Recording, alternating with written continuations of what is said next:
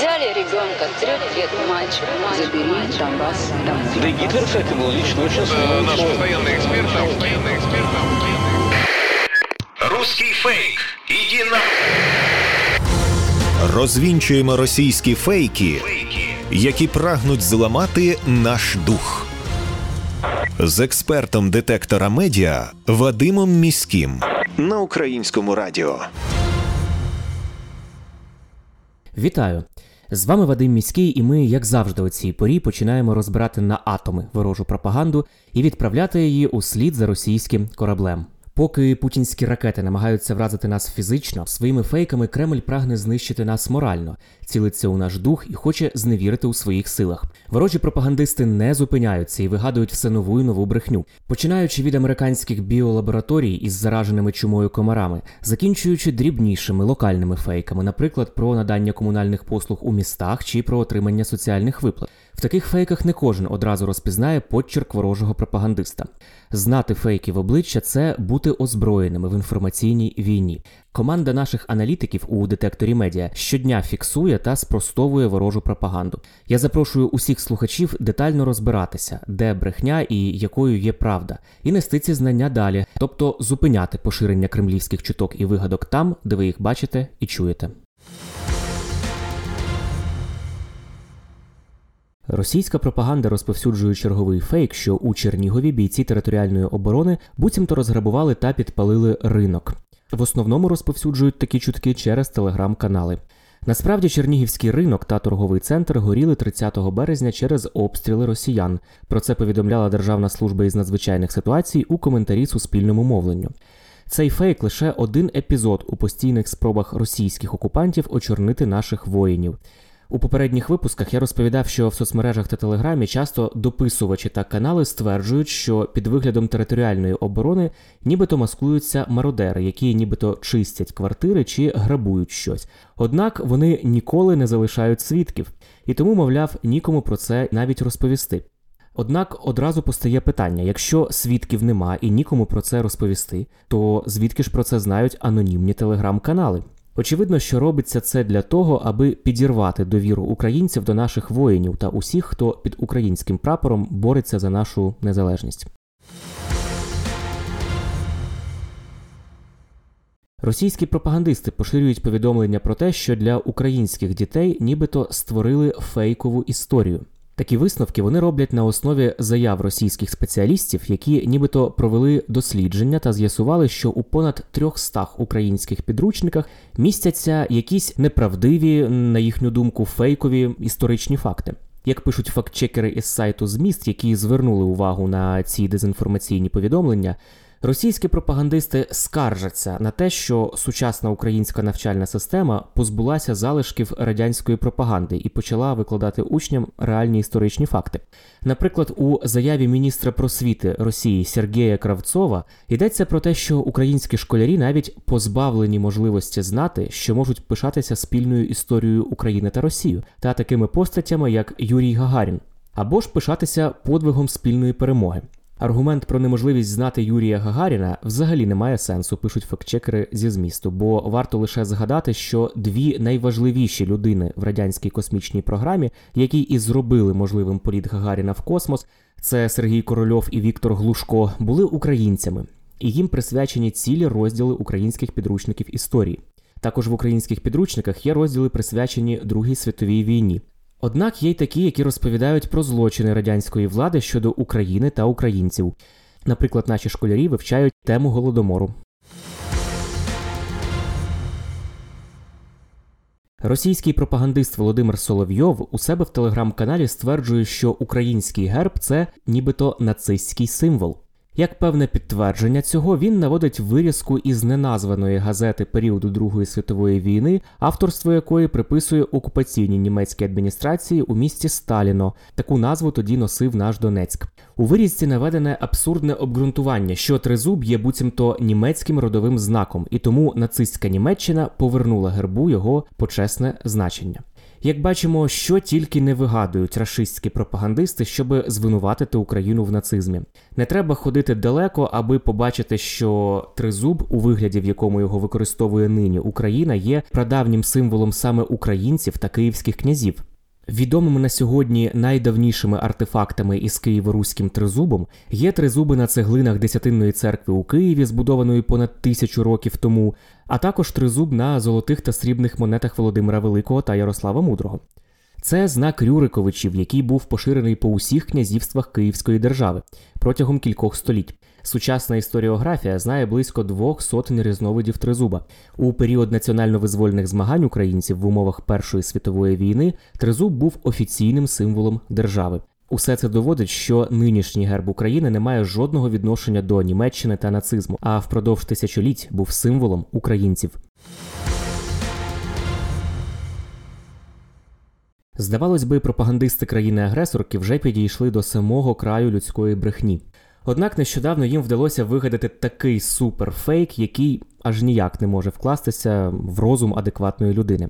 Виявляється, що в Україну зі Сполучених Штатів Америки приїхали спецпризначенці-сатаністи з-поміж представників елітних військ. Так, вам не почулося, саме в такому формулюванні – спецпризначенці-сатаністи. Таку інформацію видали ведучі центрального телеканалу «Росія-24». Сюжет назвали яскраво і сенсаційно – «Найманці сатани». В Україну потягнулися сатаністи, кажуть вони, у приватній військовій компанії, під назвою яку умовно перекладають як «Група передових спостережень», колишні спецпризначенці Сполучених Штатів Америки, які поклоняються дияволу у прямому значенні, повідомив у прямому ефірі ведучий так званих вечірніх теленовин на «Росія-24». Він додав, що у цій незвичайній команді є свій прапор з окультною атрибутикою і всім подібним. Проте хоч якогось відео чи фото підтвердження пропагандисти так і не навели. Думаю, ця хвора фантазія настільки абсурдна, що її навіть безглуздо спростовувати. А от, до речі, всі ті, хто вигадують подібну маячню, не замислюються над тим, що такою поведінкою вони ще більше шкодять своїй же окупаційній армії. Про це пише вебсайт «Армія.Інформ». Адже ці новини бачать і їхні солдати, які і так тремтять, мов зайці, від наших військових, від наших байрактарів, від наших джавелінів, від наших комплексів «Стугна» і так далі. Ну а тепер ця вся окупаційна солдатня вже й зовсім накладе в штани від страху зустрітися із спецпризначенцями-сатаністами. У мережі поширюють інформацію, що у Маріуполі та Чернігові Україна нібито відправляє на фронт дітей 12-17 років. Пропагандисти стверджують, що дітям буцімто видають протитанкові ручні ракетні комплекси та гранатомети. Для доказу наводять фото людини стрункої статури та з подовженим волоссям зі зброєю в руках, зняте зі спини. Як пише VoxCheck, результати пошуку у Google Images показують, що це фото з пропагандистського допису поширюють щонайменше з липня 2018 року, і на ньому зображено жінку. Раніше про використання цього фото у фейках писали незалежні фактчекери із грузинської організації «Фактчек Джорджія» та українського сайту «Лідсторіс».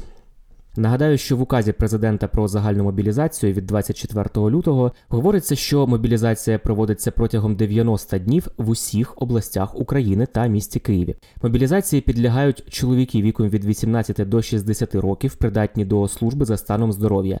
Жінки, які перебувають на військовому обліку за певними спеціальностями, також можуть бути призвані на військову службу. Тому дітей віком 12-17 років ніхто в нас призивати не міг.